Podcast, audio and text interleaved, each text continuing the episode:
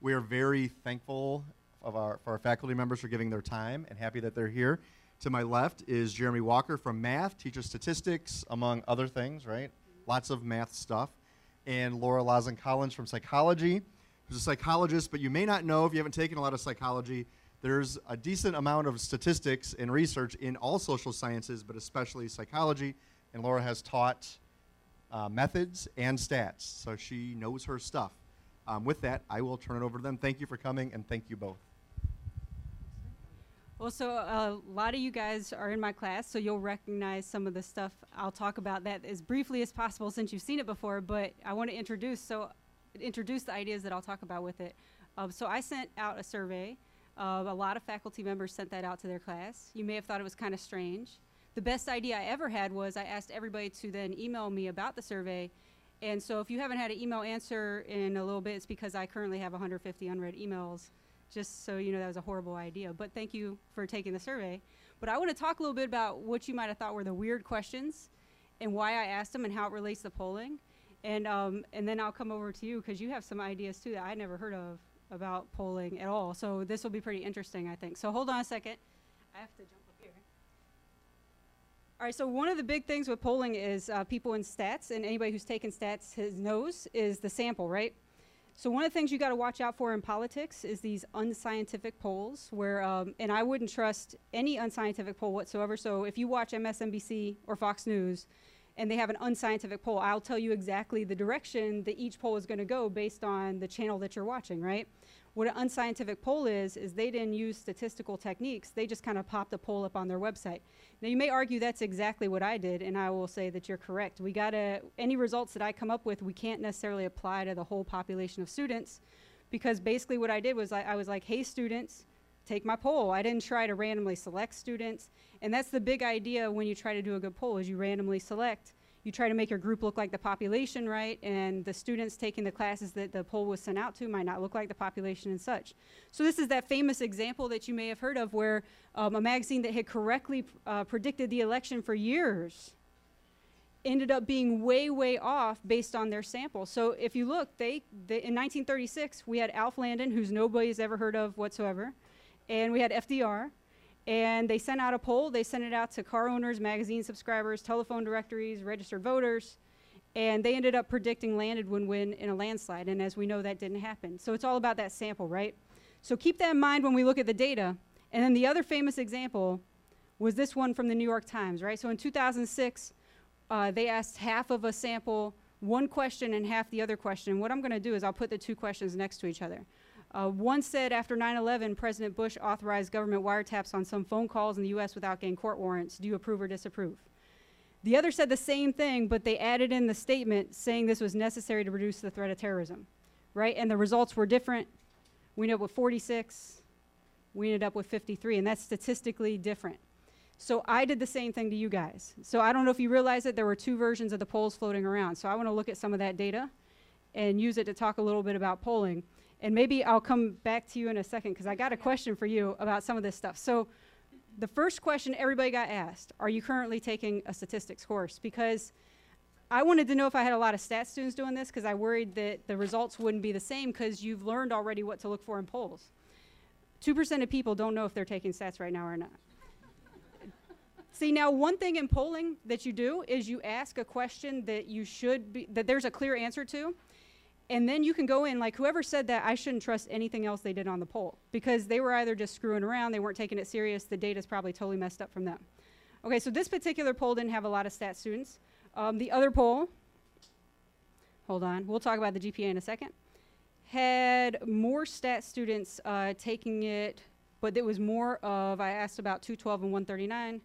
So we can see in both cases I didn't have a lot, but over here I had more from another course, right? So just so you know ahead of time. Now, I want to talk about the versions of the questions I put out there. All right, so everybody that emailed me, and I did start reading emails, you asked me, the height thing kind of popped out at you, right? One group of students was asked to give me your height in feet and inches. All right, now let's look at the data. Right, this looks like feet and inches. Okay, this person just isn't reading, but they still tried, right? That's okay, you tried. But already, how am I going to find an average of this data or something like that? So all these look like typical results. The other group was asked height in centimeters. Not something we use all the time. And so a lot of people, you must have gone on your phone, you went online, you can just type in Google, you know, five foot five in centimeters. And you scroll through though, and the results seem okay. We have an approximation about 163. As a statistician, if I wanted to find an average, that's going to mess me up. I have to clean this data up a little bit. Um, I keep going, I keep going. 68. Okay, 68 centimeters sounds kind of odd to me. I checked. That person is 27 inches tall. So this first example is, and now, and I, it's just because somebody's just thinking real quick. They're approximating, right? But this first example is to show you that um, it's part of the title of this. You get what you ask for.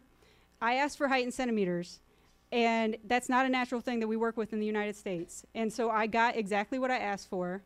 I got height in centimeters as best as everybody could do it. And again, it'd be interesting to know if that is the same person that doesn't know if they're taking stats, because this person is just having fun.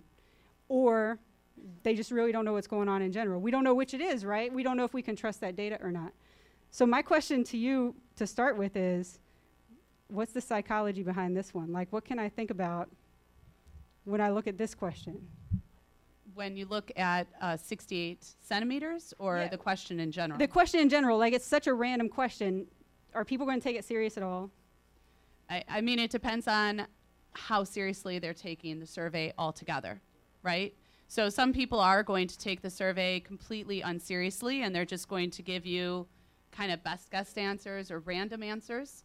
Um, and that's why you try to have questions at the beginning to identify those people. Um, so when you look at psychological surveys, um, things that have been um, really shown to be reliable and valid over time, many of them have a lie scale. So they're actually looking for people who are are lying on the survey and they're trying to make themselves look good. And they'll insert questions like, "Do you always floss your teeth two times every day without missing a single time?" Now, how many people can say that they always 100% floss their teeth two times every day? Or they might ask a question like, "Do you always tell the truth? Always?" Is, you know, you never ever tell white lies. And and you guys that's just not the case. That's not true. So you insert those questions in to get an idea of who is who is either lying to make themselves look good or they're not taking it seriously. So I would think in this situation, what you would want to do is go ahead and go back up to the first question and weed out those people who said, I don't know what, whether or not I'm taking a stats class because those people could be screwing up the data, a- as you already said. Um, in terms of, you know, who's answering 68 centimeters, it's, you can't read their mind. You don't know what's behind that. It could just be people thinking that you're talking about inches. I mean, it could have been a, an honest mistake. Yeah, and this is part of what happens when you design polls. Now, in political polls, they're probably not going to ask your height, but if they ask your income, they got to consider how you might answer that question, right? Like, it, as simple as are people going to type in their income in euros versus dollars if I do an international poll, that kind of thing. And you wouldn't think of this stuff until you start looking at real data. Okay, so I'm going to look at another question that I varied for the two uh, different ones. What's your GPA? One group was asked to just type in their GPA. Okay, I don't remember which class got which, but some of you might have had this particular question. Okay, if we scroll through, somebody has a GPA 4.3. I'm not sure about that one. Now, did they mean, here's the tough part as a statistician. Did they mean 3.4? Is it a typo? Are they just messing around because they can, because it's anonymous? As soon as people realize that it's anonymous, we want it anonymous, but, and here, there's some good answers in here, so I'm going to scroll up just a little bit. So just keep watching. So people, I mean, people are doing really well in their classes, I guess. I can't totally trust it, but I don't know. Okay, you should know your GPA, FYI. Um, question mark. No, I like this. Is my favorite answer. No. but that's what I get. I get what I ask for, right? I put out the question. I I set it up so you could type in anything. Now, how nice of you guys to type in numbers, but you and mostly, but you could have really typed in anything. So what would be a better survey design is to come over here where I did the same question, but I gave a range of values. You had to do multiple choice. You had to pick the range of values. And again, people are doing very well, but then we come back to the psychology of it. Well, why would you tell me if you weren't doing well? You know, it's natural to kind of want to say, well, you know, maybe it's 2.8, but you really wish you you think after this semester it'll be 3.1, so you're just going to type in 3.1. You know, self-reported data is troublesome, and so there's another issue. Yeah, now with GPS, it's something, GPS, GPA, it's something that's a little bit more objective, right? But what if she had asked, um, how sad have you been feeling over the last month on a scale of 1 to 10, with 1 being extremely sad and 10 being, you know, not sad at all, being very happy? Um, that kind of data, it's asked for all the time in research. Um, but if I were to ask you guys, you know, what, what kinds of answers would you give? Scale of 1 to 10. 1 extremely sad, 10 really happy over the last month. Just throw out some numbers. Just throw them out. It's okay. 8, 2, what? 11. Anything else? 1? Okay. Sorry to hear that. Okay, the 11 per, are you aware you are taking stats this semester? Okay, so my point is um, when you throw those numbers out, there are many, many things that are going into that besides just how sad you actually were over the last month. Some of this is how you're feeling today. A large chunk of it is how, we, how you are feeling today. Another part of it is how well do you think you're feeling? Okay, and, and how well do you want to feel? So when we look at GPA, there's only so much that you can mess with those numbers because they are solid numbers that you have, you know, when you look up your student profile. With something more subjective, it's a much more difficult to assess. It's, it's uh, much more subject to an individual's bias. You know, and that makes me think of some of the political polls that come out about how people are feeling about the economy and that kind of thing. And I wonder about the same thing. I don't know the questions that are asked, but you, it makes you, again, this is the type of stuff you want to think about when you're interpreting these polls that you see. All right, so the next set of questions where I totally messed with you because that's just my job. That's what I do. We'll come back to this one, the most important activity, because it goes with one of the other questions. Okay, so one group got asked, do you agree or disagree with the following statement? Personal freedom. And then I describe some ideas of what personal freedom might be, right? Remain anonymous, have private phone calls, etc. All right, now notice disagree was very high, so a lot of people think security is more important 68% versus 31%. All right, but a slight change in the question seriously adjusted the results. So I'm going to bring this down. Look at the difference here. All I said was personal freedom is more important than security. And now we're almost 50 50. Now, these are two random groups.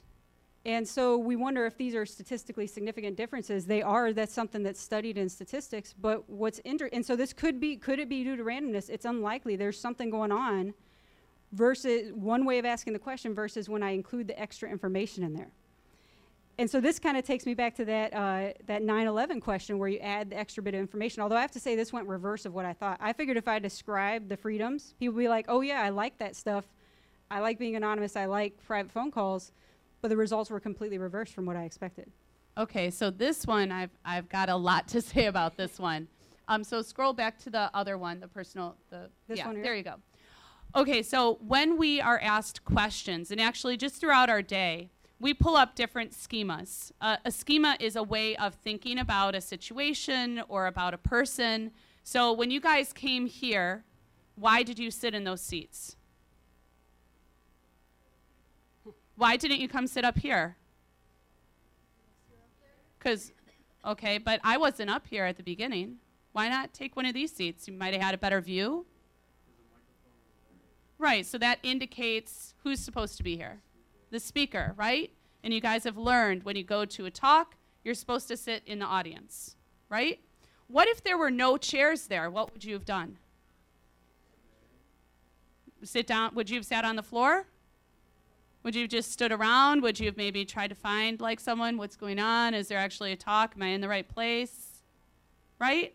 You guys, we have a schema for everything that we do. It's a set of expectations okay, about everything that we do day to day. Walking down the hall, we have a schema. Going to class, we have a schema. Driving the car, we have a schema.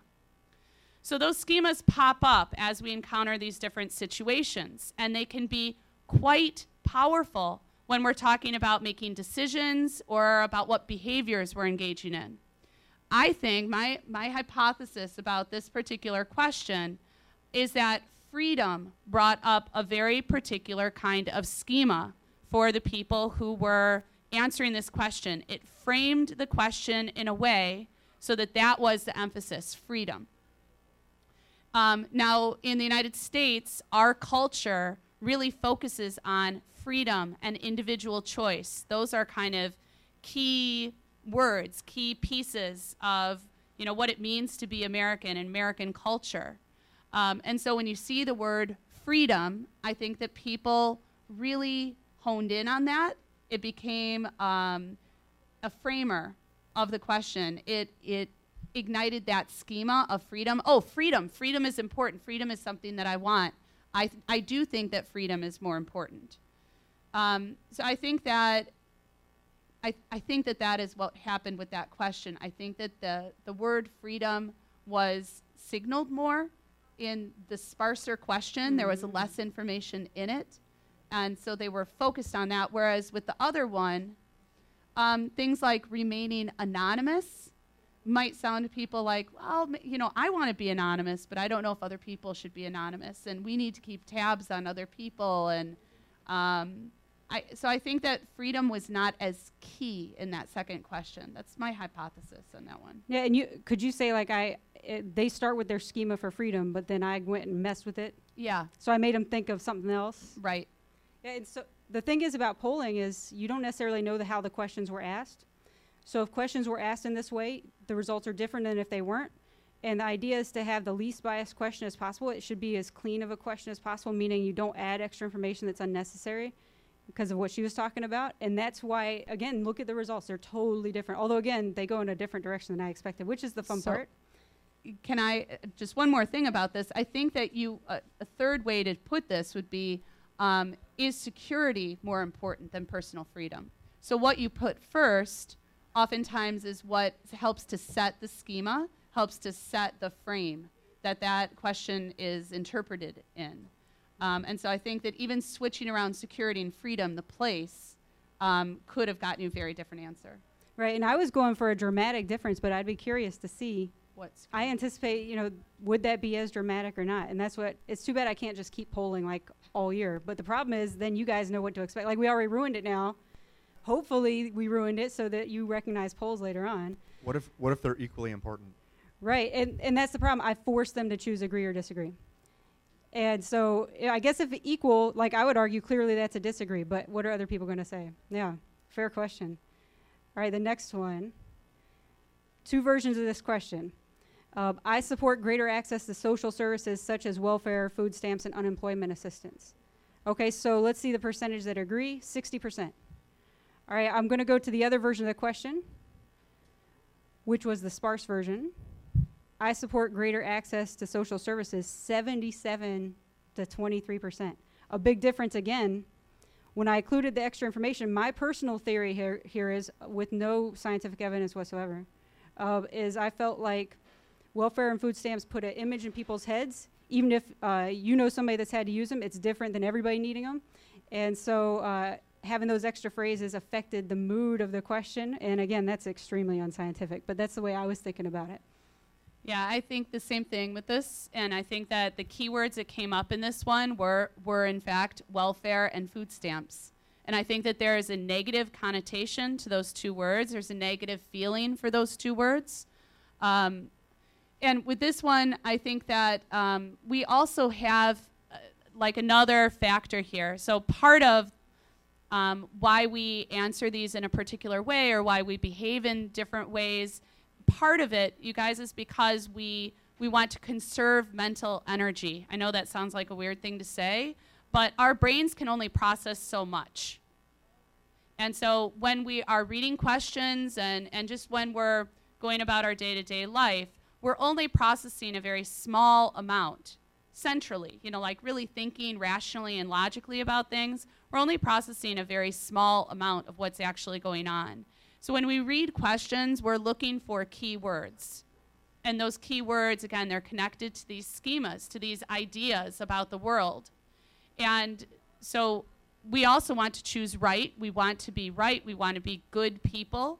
We want other people to think that we're good people. And so we want to agree with the right position and disagree with the wrong position. And when you add welfare and food stamps in here, I think for many people, there is a negative connotation for those for those two concepts. Did you have a question? Yeah, um, I was wondering, like, based on the fact that uh, geography geography can play into the factor as far as like um, uh, Illinois being a Democratic state, but if you would do the same question in uh, another type of state that's uh, majority Republican, would it possibly be a difference? Yeah, I think that it's not just Illinois. I think it's where you are in Illinois, right? So if you go over to Hoffman Estates, I think the feeling is going to be different than if you're in Palos, right? And if you're in Bloomington, the d- there's going to be a difference than if you're in Springfield. So there are going to be cultural differences from region to region and town to town, um, and also from state to state. And there are going to be some really key words that, um, that have meaning in some places and they don't have the same meaning in others. Um, welfare, I think, is, is kind of an interesting one because I think it, the, the concept of welfare was something that we used to hear a lot about in the 1980s. There was a, there was a huge kind of cultural shift against welfare, and it was almost like a dirty word welfare mothers. Um, and so there's this huge negative connotation, and, and then there was a lot of welfare reform, a big push for welfare reform. Um, but first, you've got to get the negative feelings about that going. And you guys, how do you think you get the negative feelings about that going? What, you know, if you are a politician who wants to see welfare ended, you want everybody to think negatively about welfare, what do you do about that? How do you shift the feeling when the word didn't have the connotation to begin with? How do you shift that that feeling? Can you say it a little louder?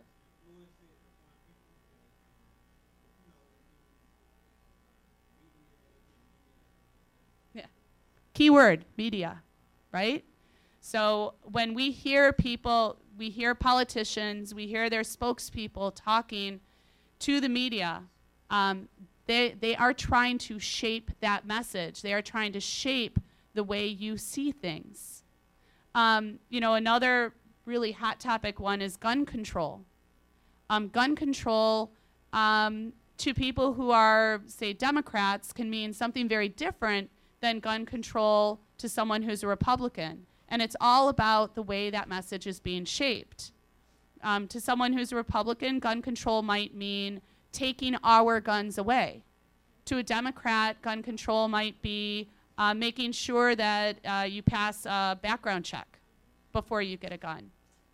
Those are two very different things. And so when you ask about just gun control, you might be thinking you're asking a really clean question Do you support gun control? But that, that thing, that phrase, gun control, it means something very different to, to different people in different sections of the population.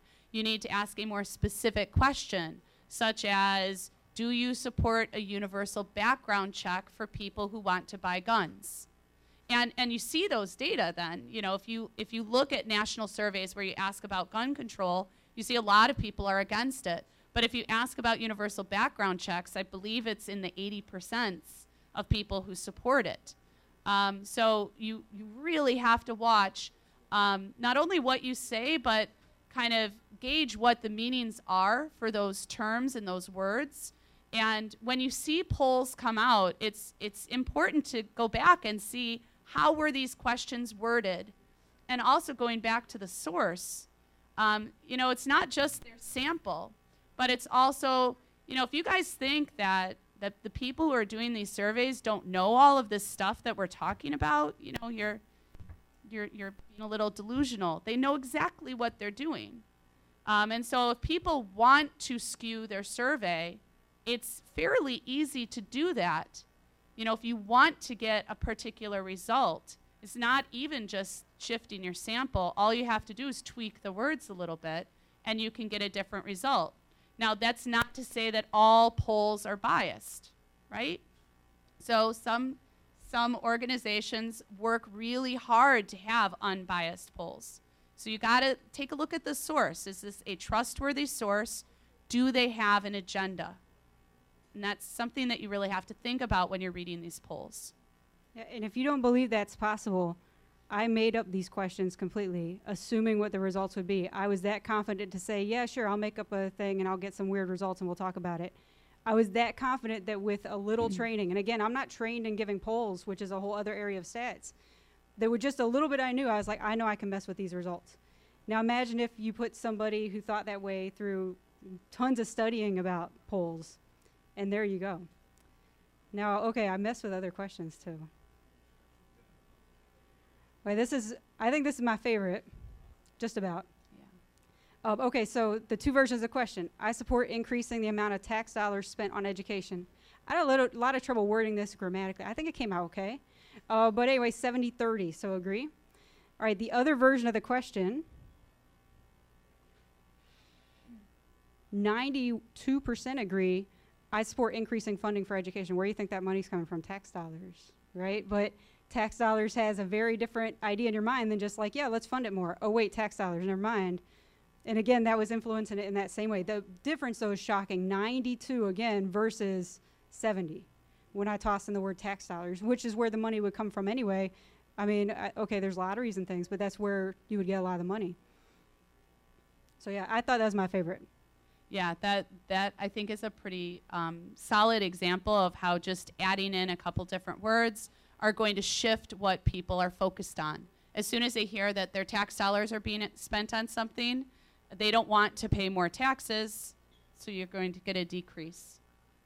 And then the last question like that, and then we'll talk about the other the pair of questions.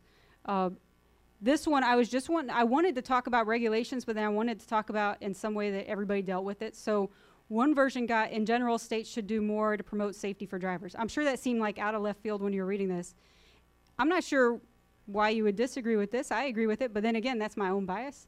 Um, but 85% agreed. So the other one, I was like, well, you know, where are these going to come from? So I added a little bit of extra language to describe. In general, states should increase regulations and rules to promote safety for drivers. Now, this one I think is a little bit different because there probably are other ways to promote safety. But this is one approach to it. And notice it was only 72% now, so the percentage went down. And again, I'm talking about regulations and rules, which nobody likes that idea whatsoever in general. And it almost reminds me of a soft version of the gun control thing. Yeah, yeah, absolutely. Um, so in a lot of these questions, what I did is I, I underlined words that kind of jumped out at me that I think would jump out at a lot of people. And for this one, um, we've got promote safety. That's good, so I'm going to agree with that. But then the opposite one had regulations and rules. It's bad, so I'm going to disagree with that. And obviously, you know, this isn't everybody, but we do have a significant difference between the two groups. Now, how long did you guys take for the survey, those of you that took it? Minute? Two minutes? Anybody think about these questions a long time? Is your first response? That's why I was just curious if it was your first thought or if you kind of analyzed the wording or not. So now I wonder how you'll treat other polls from now on if you get called up and you end up part of a political poll. Now, this question was just out of sheer curiosity. I mean, I'm like, okay, I got students taking a survey, I might as well ask them. Uh, and so I asked you about is education your most important activity? Both groups got the same question. Um, in this group, 90% said yes. Um, and then later on, and notice I put it further away from the question. If this was a really long survey, I would have put this at the end I wanted to see if indirectly I could get you to contradict yourself where, you know, you say education is the most important, but you spend all this time on everything else. But, you know, it didn't quite turn out that way. And I got a lot of emails from students saying this was the most interesting to them because they thought that they, you know, education was most important and maybe they spent more time uh, with family, but that's okay. And then I had one student who said, you know, I realize education is important, uh, but I put it as no because I got so many other responsibilities. And the results were really all over the place, but at the same time, 1.86, remember, a lower number was more. So more people in general talked about education, that they spent the most time on it. So it actually matched up. And this is something you'll see, like, um, if you see those well done, and you can just jump in at any time with this part. Uh, if you've ever played around with those, but the better well done uh, personality quizzes online, everybody loves taking those for Facebook or whatever. The ones that are really long, I feel like they ask the same question in multiple ways to see if you're changing your mind as you go. Like you're super organized. I often feel disorganized, but they phrase it in some kind of different way, 20 questions away. That's kind of what I was trying to do here, was trying to see if I could do that. Yeah, in, in psychological surveys, they're doing that for reliability. So they're just making sure that you are answering in a similar way. Um, and they'll, the, absolutely is very much done on purpose. Yeah, and both groups were about the same on this particular one, which, and that to me, lends more towards the fact that the biased questions influence the results. Because on this question that was the same, the groups were kind of the same. It's a group of students, a lot of stat students. When I changed the questions, the results were quite different. Yeah. Yeah. Okay. Um, well, I, I just had a couple other things that I wanted to say. I did not prepare slides, but I do have one little thing at the end. Um, and I wanted you guys to start thinking again about the way these questions are posed. And also the way that you see them.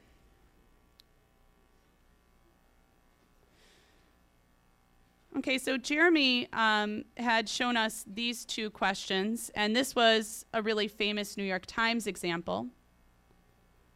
This would be another example of just the framing, again, of the question. So, you guys, the first question is Given the recent terror attacks in Europe, should we be allowing migrants from Syria here in the United States? Versus, Given the extreme suffering and starvation many Syrian residents have experienced, should the U.S. government allow Syrians safe haven here? So, what's going on with those two questions? What do you guys think? The bottom one's trying to do what?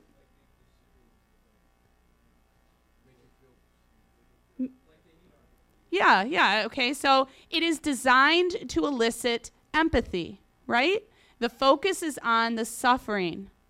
Now, when you hear when you hear Democrats talking about Syrian refugees, what picture are they giving you?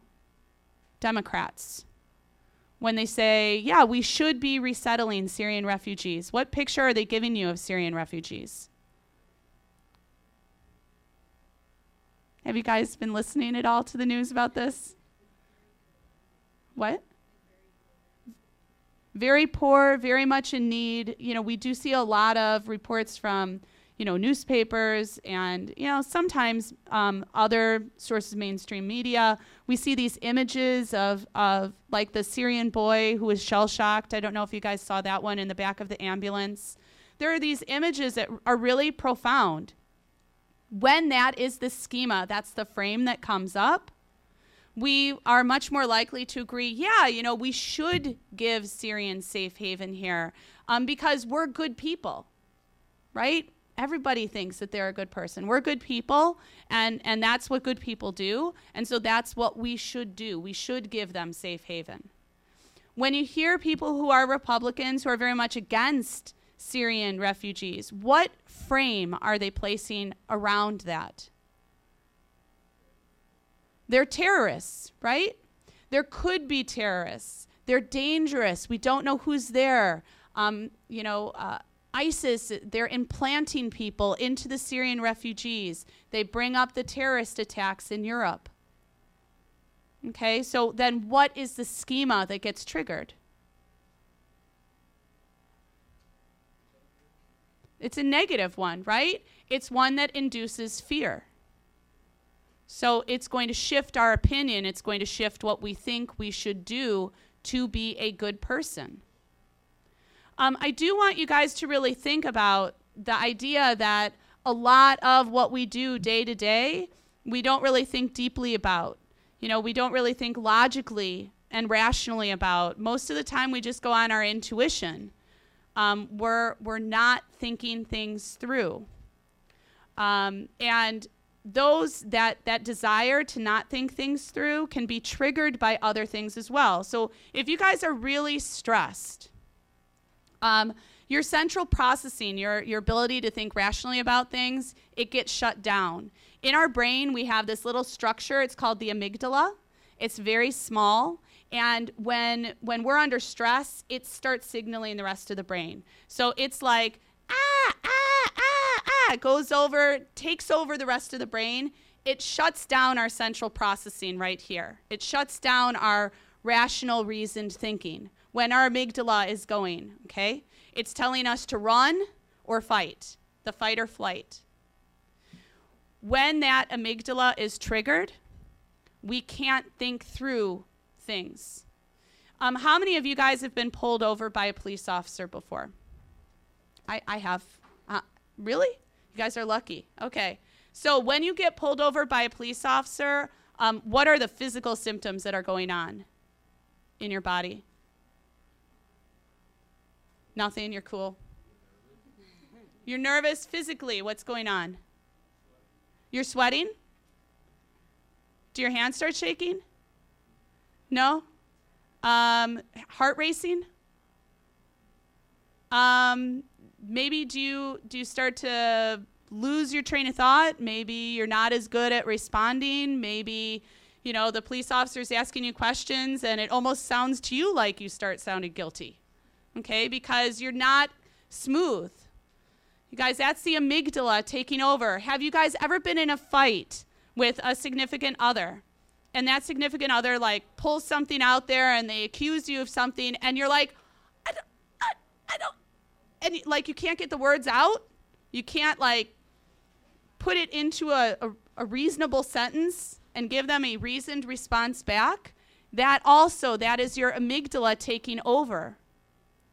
People who want to manipulate others know this. They know that the way to get your central processing shut down, the way to get you to stop thinking rationally, is to trigger fear. Okay?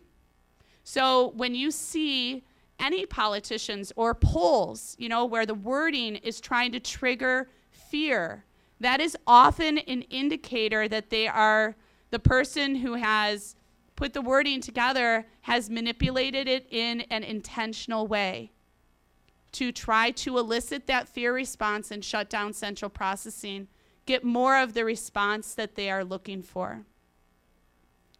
Does that make sense, you guys? Okay. Um, I guess the other thing that I wanted to talk about was just, you know, we have this goal to want to not think things think, think things through thoroughly, okay, of, of wanting to conserve mental effort.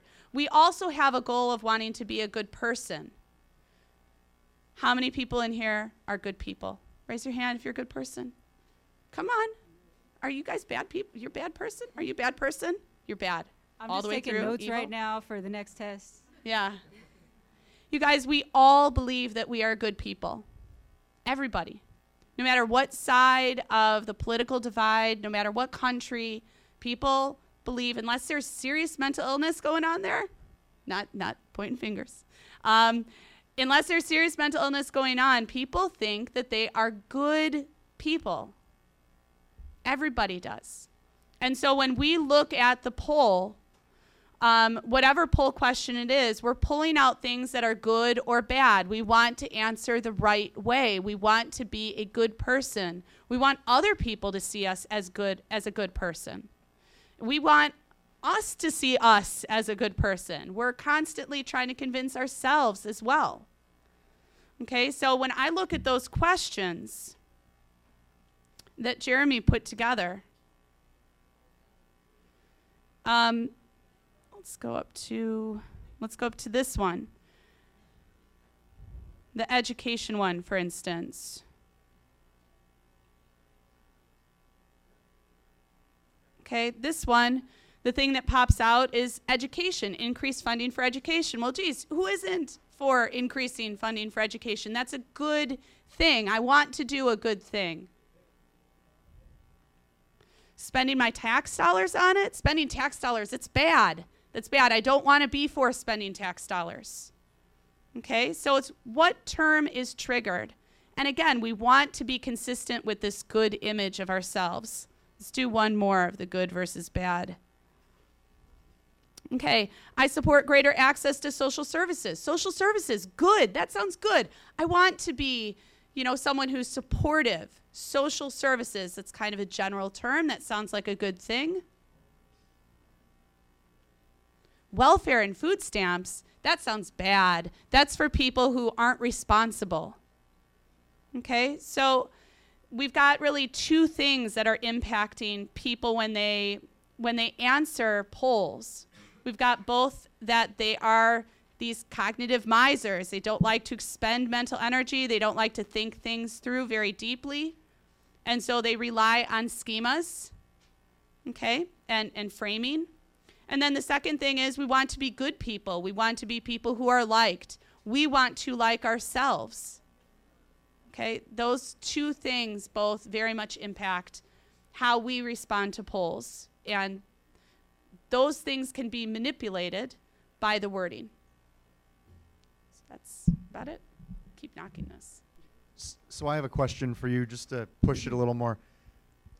I, you know, we see polls all the time, and as someone who has done research and is involved in research, polling is super important, right? It's how we understand things, where are we, how we make decisions sometimes as a as a society um, at different levels. How do we, how should we look at our look at polls and understand? Are there ways that we can look know what good polls are, bad polls? I, I don't want everyone to walk away with the idea that every pollster is play, their goal is to manipulate you and play with data because I don't think that's true. Good, there's many good pollsters out there. So how should we be thinking about this as voters, number one, as active citizens, et cetera? Yeah, so I'll take this and then Jeremy, you can chime in. Um, but I think that one of the things that we can do is we can really look at the source of the poll. Okay, and, and look at whether or not that source potentially has a hidden agenda. Um, you guys know that there are television programs and news organizations that are tilted left or right, correct? So, which one is tilted right? There's a big one, it's tilted right. Just say it. Thanks. Um, yeah, you guys, Fox News is, is very much tilted right. Okay? Which one is tilted left? It's MSNBC. Okay? They're tilted left. Um, so I, I would be very cautious about interpreting polls from an organization that has a known bias towards one or the other. So you're going to look for organizations that have no hidden agenda, that are well known for, for trying and aspiring to be unbiased. And as Troy said, it's, it's really important that we don't just throw all polls out because it's how we get information. We need to not fly into these elections blind. We need to know what's going on. Polls are the best way to get that information. At the same time, we have to be cautious about interpreting those polls. So I would say find a site, find an organization that seems to be trustworthy, and then compare within that organization change over time. So, for example, if I were to look at a Fox News poll on Monday and I were to see Donald Trump is ahead by four points, okay? And then I look at an MSNBC poll on Tuesday and I see Hillary Clinton is ahead by six points. Um, I'm going to be like, wow, that shifted radically, right? I mean, that's a huge shift in terms of points. Instead of shifting back and forth between two sources, especially ones that we are known to be biased, pick one and stick with it. So if you've got, I believe it's 538 is the site um, that that's fairly known for for being as unbiased as you can be. Um, take a look at that site over time. How are their polls shifting from day to day? That's going to give you a more accurate picture of um, of where the numbers actually are. The other thing that you can do is you can look for sites that give you aggregate polls. So instead of just relying on one poll um, with the wording in one particular way, they're looking at multiple sites. And then they're aggregating all of those numbers into one set of numbers that they're giving you. And one that I would throw out there is Real Clear Politics. Real Clear Politics. I think it's realclearpolitics.com. And they use the same polls over time from different areas of the spectrum to balance it out. So even if one poll may be biased right or left, in general, if one candidate is trending up, even if it's whatever way it's biased, it will still follow that. So maybe a, a poll generally has Donald Trump as up, but he may not be up as much if there's a trend toward Clinton. So they include all the different ones in there, and it's a nice average to look at if you're into the horse race kind of thing. Yeah. Now, I was going to say uh, good polling agencies like Pew Research and uh, others. Gallup. Uh, If you know, yeah, if you know they're good, one of the ways to, or you're not sure, is the good ones will publish their methods, and so they'll say, you know, we sampled these type of people in this way, and this is what we did, and then you can evaluate for yourself. Although I'm going to throw a wrench in the whole thing. My theory is, who cares what the polls say? I would rather educate myself on the issues blindly on purpose because I don't want to be influenced knowing the majority of people think this and then feel like I should think that too and go into it looking looking at it that way. And who cares if Trump is ahead or Clinton's ahead? I'm going to vote for who I want to vote for. And so I also remember ju- that there's a lot of noise in it, meaning statistical noise, kind of like it, people's uh, minds change. Um, some questions are good, some questions are bad, some polls are good, some polls are bad. But um, your personal decisions and beliefs don't have to ride on that. I'm especially wary of polls that are trying to get me to think everybody's crazy or whatever. You know, they'll they'll give you a poll, and it'll be like, "Can you believe everybody thinks this way?" And I'm always like, "Okay, they're obviously trying to get me to be like, oh no, I can't believe that." and start thinking a certain way. And so that's why I try not to, as much as I'm into stats, I avoid a lot of the noise on purpose. I like making the decisions just based on the information raw itself. But that's a lot of legwork too. Are there questions? Open up to questions.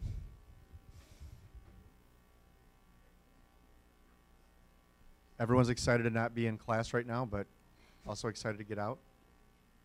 Oh, but we're still having class after. No, All right. If there's nothing else, how about a round of applause? Thank you. Thank you all.